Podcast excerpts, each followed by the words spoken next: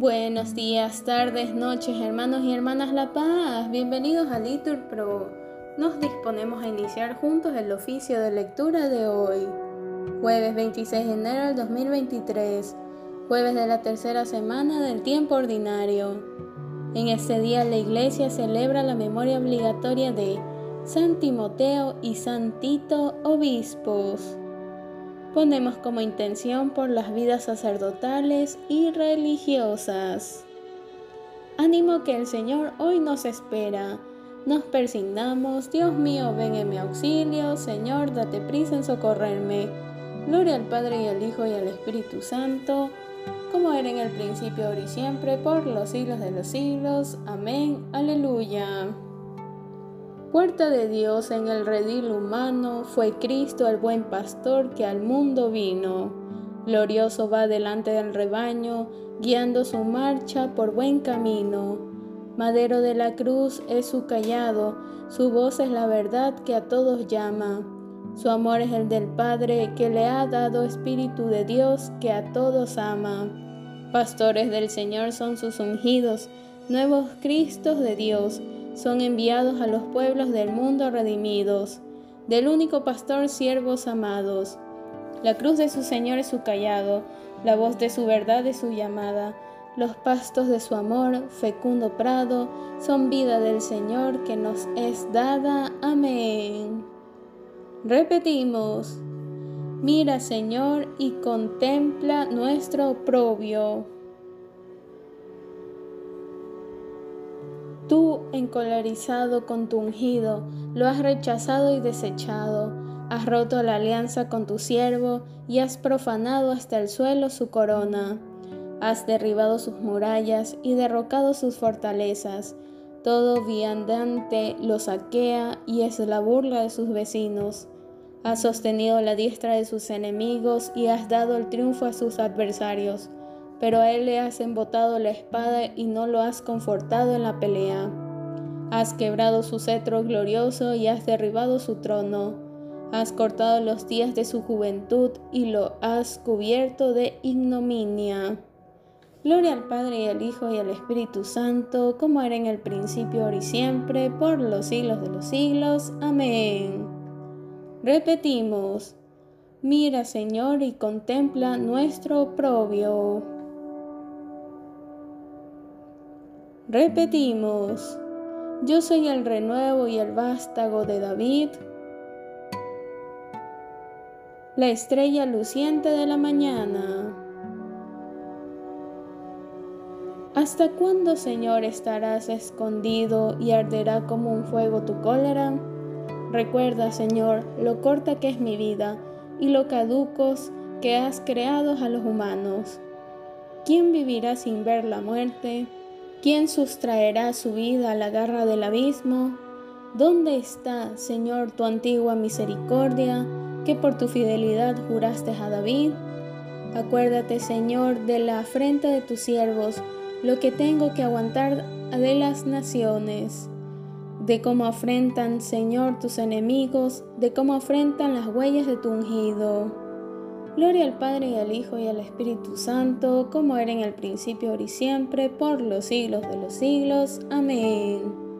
Repetimos: yo soy el renuevo y el vástago de David, la estrella luciente de la mañana.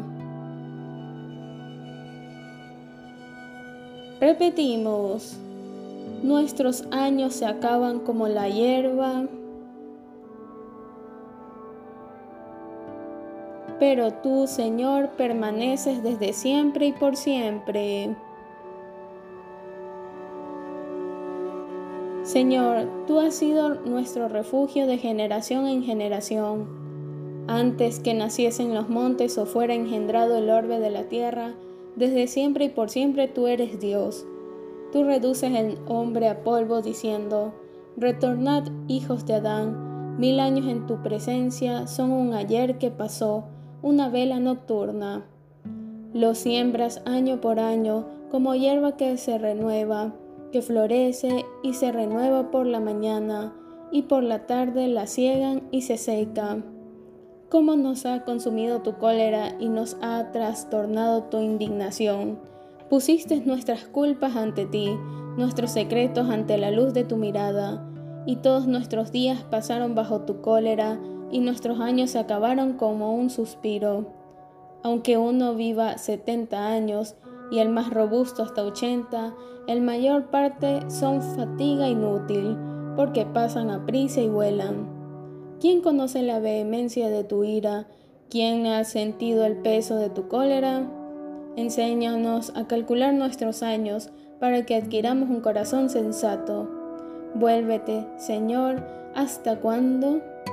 Ten compasión de tus siervos, por la mañana sácianos de tu misericordia. Y toda nuestra vida será alegría y júbilo. Danos alegría por los días en que nos afligiste, por los años en que sufrimos desdichas. Que tus siervos vean tu acción y sus hijos tu gloria. Baje a nosotros la bondad del Señor y haga prósperas las obras de nuestras manos.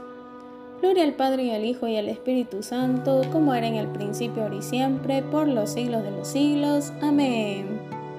Repetimos, nuestros años se acaban como la hierba, pero tú, Señor, permaneces desde siempre y por siempre. En ti, Señor, está la fuente viva, respondemos, y tu luz nos hace ver la luz. Lectura de la carta del apóstol San Pablo a los Romanos. Hermanos, el deseo de mi corazón y mi oración a Dios en favor de los judíos es que se salven, pues puedo testificar en su favor que tienen celo de Dios, aunque no según un conocimiento adecuado. En efecto, desconociendo la justicia de Dios y buscando establecer su propia justicia, no se sometieron a la justicia de Dios, pues el fin de la ley es Cristo, para justificación de todo el que cree. Porque acerca de la justicia que viene de la ley, escribe Moisés que la persona que hace estas cosas vivirá por ellas. En cambio, la justicia que procede de la fe dice así: no digas en tu corazón, ¿quién subirá al cielo? Es decir, para hacer bajar a Cristo. O, ¿quién bajará al abismo? Es decir, para hacer subir a Cristo de entre los muertos. Pero, ¿qué es lo que dice? La palabra está cerca de ti, la tienes en los labios y en el corazón. Se refiere a la palabra de la fe que anunciamos, porque si profesas con tus labios que Jesús es Señor, y crees con tu corazón que Dios lo resucitó de entre los muertos, serás salvo. Pues con el corazón se cree para alcanzar la justicia, y con los labios se profesa para alcanzar la salvación. Pues dice la Escritura: nadie que crea en él quedará confundido. En efecto, no hay distinción entre judío y griego, porque uno mismo es el Señor de todos, generoso con todos los que invocan, pues todo el que invoque el nombre del Señor será salvo. Ahora bien, ¿cómo invocarán a aquel en quien no han creído? ¿Cómo creerán en aquel de quien no han oído hablar? ¿Cómo irán a hablar de él sin nadie que anuncie? ¿Y cómo anunciarán si no los envían? Según está escrito: qué hermosos los pies de los que anuncian la buena noticia del bien. Pero no todos han prestado oídos al Evangelio, pues Isaías afirma: Señor, ¿quién ha creído nuestro mensaje? Así pues, la fe nace del mensaje que se escucha, y la escucha viene a través de la palabra de Cristo. Pero digo yo, ¿es que no lo han oído?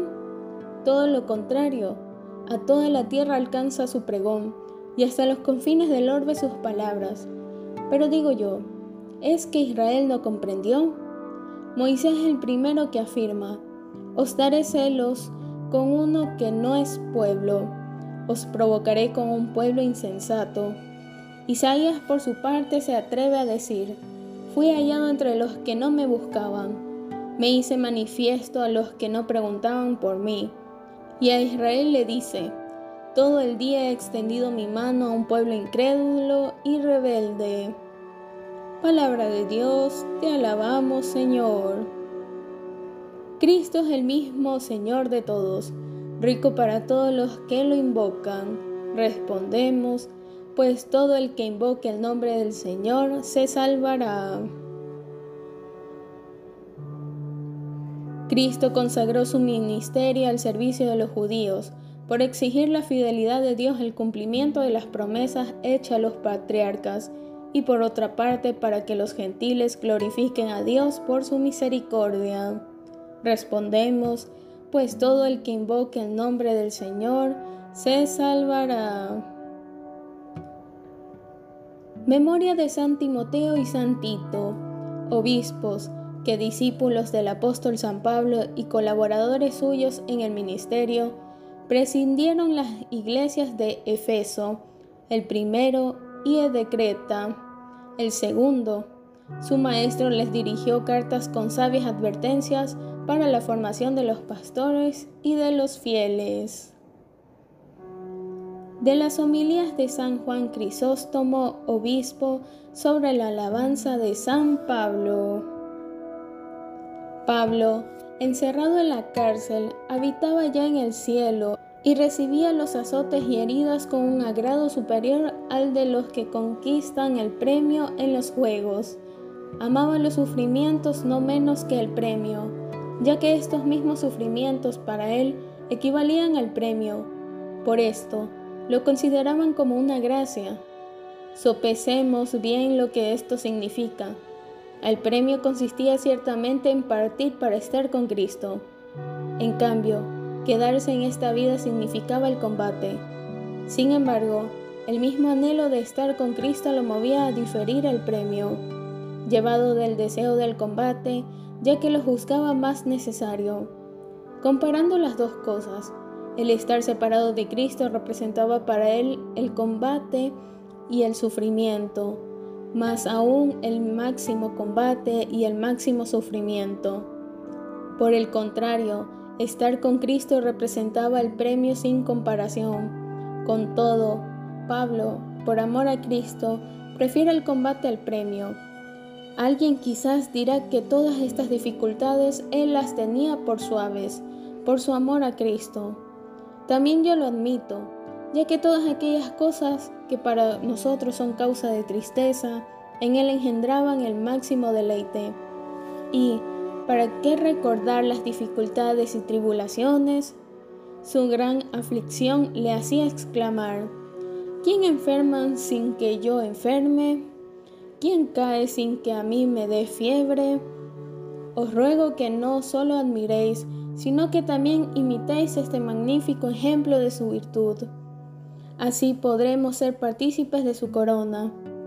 Y, si alguien se admira de esto que hemos dicho, a saber, que el que posea unos méritos similares a los de Pablo obtendrá una corona semejante a la suya, que atienda a las palabras del mismo apóstol.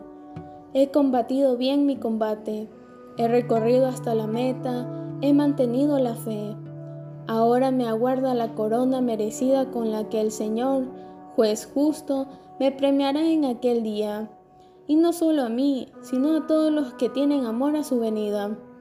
¿Te das cuenta de cómo nos invita a todos a tener parte de su misma gloria? Así pues, ya que a todos nos aguarda una misma corona de gloria, procuremos hacernos dignos de los bienes que tenemos prometidos. Y no solo debemos considerar en el apóstol la magnitud y excelencia de sus virtudes y su pronta y robusta disposición de ánimo, por las que mereció llegar a un premio tan grande, sino que hemos de pensar también que su naturaleza era en todo igual a la nuestra.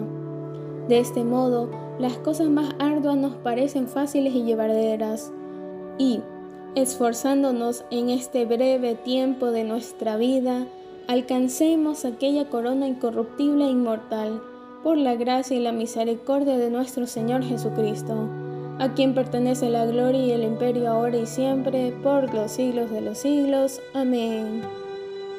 De la homilía de San Juan Crisóstomo, obispo, sobre la alabanza de San Pablo. Tú, hombre de Dios, practica la justicia, la piedad, la fe, el amor, la paciencia, la delicadeza. Respondemos, Combate el buen combate de la fe, conquista la vida eterna.